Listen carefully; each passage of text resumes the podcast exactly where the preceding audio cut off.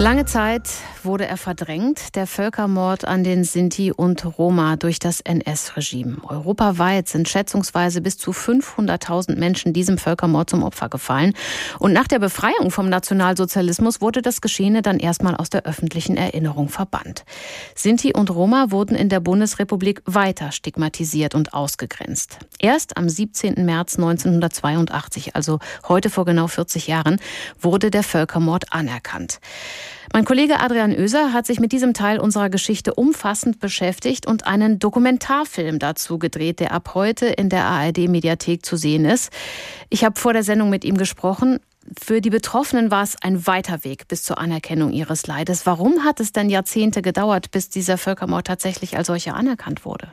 Ich denke, der Hauptgrund ist, und das stelle ich auch im Film dar, dass der Rassismus gegenüber Sinti und Roma nach 1945 nicht wirklich einen Bruch erfahren hat. Also der wurde ziemlich ungebrochen fortgesetzt, sehr stark fortgesetzt und Sinti und Roma wurden lange Zeit nicht als Opfergruppe der nationalsozialistischen Verfolgung gesehen, sondern es wurde immer gesagt, sie seien als sogenannte asoziale Asoziale verfolgt worden und deswegen wurde ihnen auch keine Entschädigung zugesprochen. In den 1950er Jahren gab es ein Urteil des Bundesgerichtshofs, dass diese Auffassung, Sinti und Roma seien als sogenannte Asoziale verfolgt worden, bestätigt hat. Und das wurde erst in den 1960er Jahren wieder aufgehoben. Da waren viele Überlebende schon verstorben. Wurden denn die Betroffenen wenigstens danach irgendwann entschädigt dafür, was ihnen angetan wurde? Also es gab auch danach Entschädigungen, aber die Betroffenen mussten in den meisten Fällen sehr lange darum kämpfen. Im Film erzählt Silly Schmidt ihre Geschichte. Die hat das Konzentrations- und Vernichtungslager Auschwitz überlebt. Ihre Tochter wurde dort ermordet und sie musste 19 Jahre kämpfen, bis sie eine Entschädigung bekommen hat. Und eigentlich gab es ein, eine Veränderung in der Wahrnehmung der Verbrechen an den Sinti und Roma erst 1982, als Bürgerrechtler durch viele Protestaktionen erkämpfen konnten, dass die Bundesrepublik den Völkermord an den Sinti und Roma offiziell anerkennt, 37 Jahre nach Ende des Zweiten Weltkrieges. Auch in der Berichterstattung wurde ja die Verfolgung der Sinti und Roma lange Zeit ganz außer Acht gelassen. Nach Kriegsende 45 war der Antisemitismus gesellschaftlich geächtet. Auch in der Berichterstattung wurde darauf stark geachtet, aber bei den Sinti und Roma nicht, ne? Also es gab auch Antisemitismus nach 1945, auch in der Berichterstattung, aber trotzdem gab es ein gesellschaftliches Bild, man wollte nicht mehr antisemitisch sein.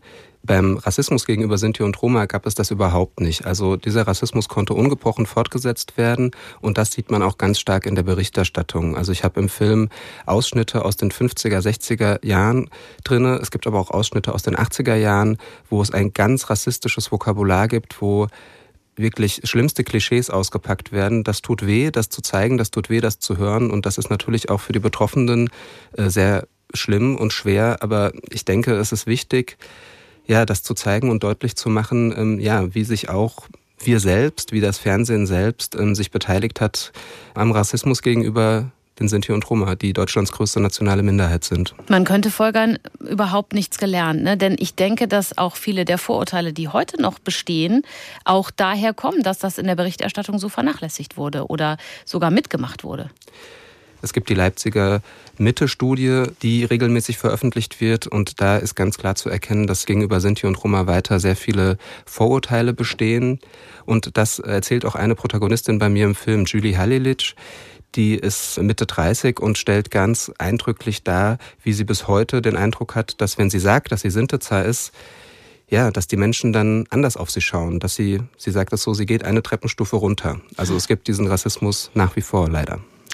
Hast du hast ja mit vielen Angehörigen ähm, dieser Gruppe gesprochen. Gibt es da eine Geschichte, die dich besonders berührt hat oder deren Geschichte auch für viele steht? Also ich muss sagen, mich haben diese Geschichten, die ich hören durfte im Laufe des Drehs und im Laufe der Recherche, wirklich alle sehr berührt. Es hat mich keine Geschichte kalt gelassen.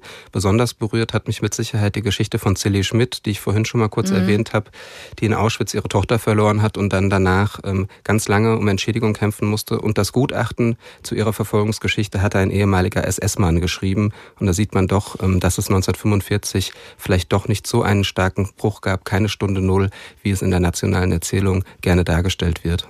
Hast du einen Unterschied zwischen den Generationen spüren können, was ihr Selbstbewusstsein als Minderheit angeht, oder nehmen sich die Jüngeren gar nicht mehr so wahr?